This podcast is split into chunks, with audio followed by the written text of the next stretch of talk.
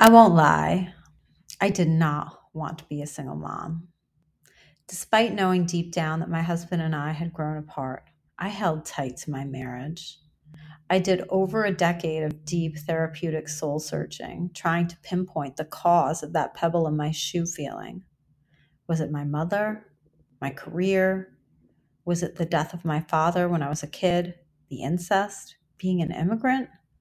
The too big career at the too young age? And sure, check, check, check. All those things needed to be processed. But in the back of my head, in every therapy, shaman, astrology, energy healing, or whatever session, what was very present but unvoiced. Let it be anything but that. And of course, by that, I meant my marriage. Let it be anything other than my marriage. When I first stopped working, I would stare at my dishwasher like, do I really have to unload this? See, when I was an editor, I was absolved of all household responsibilities.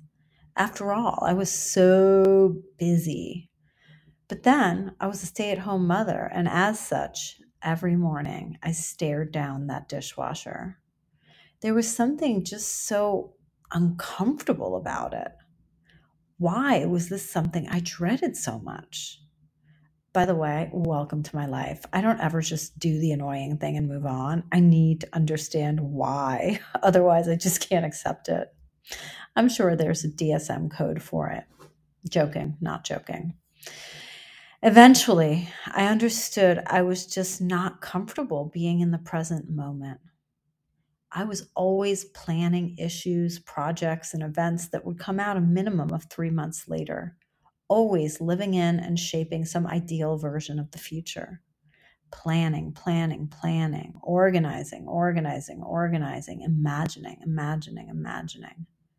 But unloading that dishwasher, that is a study in being present. That dishwasher is not three months away. It is right here, right now. And if you're used to living in your planning mind like I was, that dishwasher is in your fucking way. Unloading it turned into a mindfulness meditation, like so many other things that parenting brought me face to face with cooking, tantrums, first aid. Mothering a child isn't about planning their wardrobe for next season. It's what do you do now when they gash their face on a rock and they're spurting a fountain of blood? Hint, you take them to get stitches, which I didn't do because I was still new in the mommy game and why my eldest daughter will forever have a scar on her lip. My personal favorite is when they would go boneless and refuse to walk to preschool because fill in the blank. Presence looks like sitting down wherever you are and seeing what this tiny human needs, regardless of how inconvenient the tantrum is. And yes, I was the stone faced mom muttering to myself while pushing the stroller containing the thrashing, screaming toddler, too.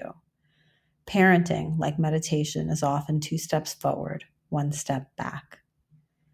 But doing it alone, the sick nights, the tooth fairy, Christmas Eve assembly line, breakfast, lunch, dinner, I'd always had a partner and kind of didn't want to know what it would be like not to have one it would not be better. That I knew for sure. And to some extent, I was right. When I had the support of a partner, when one of the kids started to get eczema, I was able to execute a gluten and dairy free diet to see if that helped. If one kid needed to go to the ER, there was always someone to stay home with the others.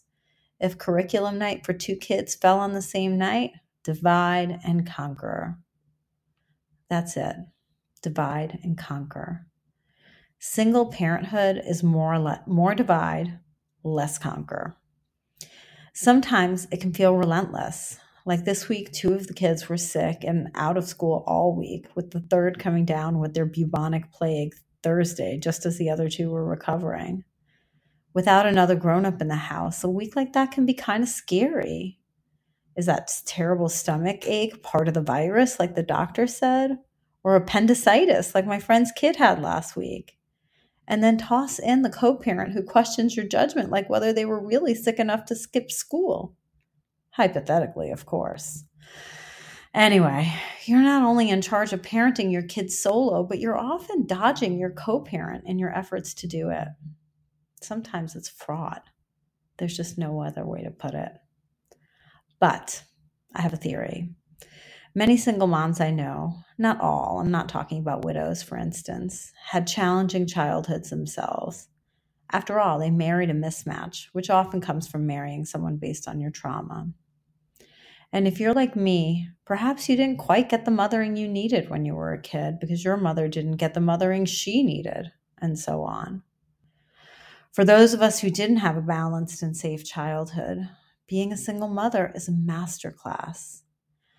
Everything I used to outsource to my partner, come to mama. After all, there's no one else home. Like, I used to get out of body scared when one of the kids would get really hurt he was very calm and was the one for the job. But he's not here anymore. So I've gotten so much better at staying calm, providing comfort, and staying present and in my body so I can make sure my child gets the correct care, unlike my stitches fail of 2010. I used to use him as bad cop. I'm going to tell daddy when he gets home. Well, guess what? Daddy's not coming home. I'm good cop and bad cop. I tried to put our beloved babysitter in the bad cop role, but it didn't fly since she's the same height as my 10 year old twins and they like to pick her up. And most importantly, I relied on my husband to assure me I was doing a good job with the children. After all, I was raised pretty feral. I don't think anyone in my household was up at night wondering if they were doing a good job parenting me. They had bigger fish to fry. So, in those moments of insecurity, I would ask him Was I too harsh? Was I too soft? always having that other person to bounce things off of and get support and reassurance was helpful. I mean, that person is still alive, that person still exists, but often the divorce process sadly renders them your adversary. And so we're left to our own devices to learn better how to mother or risk making the same mistakes as our own mother, all along making some new flubs to add to the ancestral mix. And that's just it, isn't it? It's not about perfection, it's about evolution. As a single mother, I'm evolving every day. Do I wish my kids had both parents in the same home, or in our case, the same state? Yes, I do.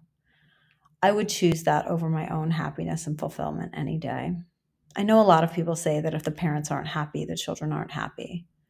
But absent an adversarial or abusive relationship, I think children are better off with their parents in the same home. I said it. I know what that sounds like. Am I saying I miss my husband? No. I far prefer my personal life today, not even a comparison. I'm just saying my children would have benefited by having us stay together. But this is what life wanted for me. And for sure, I've worked on a lot of my blind spots and plenty more to go. Like, I still suck at helping with math homework, but I'm an excellent, albeit annoyingly nitpicky essay editor. Obviously, we wouldn't be here without our own mamas, but whether or not we have children, we also practice mothering every day with how present we can be with one another, including ourselves, our attunement, our reactiveness. Dr. Dan Siegel, co-found, uh, the founding co-director of the Mindful Awareness Research Center at UCLA, says when we attune with others, we allow our own internal state to shift, to come to resonate with the inner world of another. This resonance is at the heart of the important sense of feeling felt that emerges in close relationships. We need closeness to feel connected. So critical for children, of course, but also with friends, colleagues, even our planet. Being a single mom has pushed me to have much better attunement because I can't turn away from the parts of parenting that I have bad or no experience with. I have to show up for whatever shows up. My meditation practice has helped me enormously with this. Be here now, as Ram Dass says. And yes, even when I'm unloading the dishwasher. Happy Mother's Day to all, whether you have children, plants, or fur babies.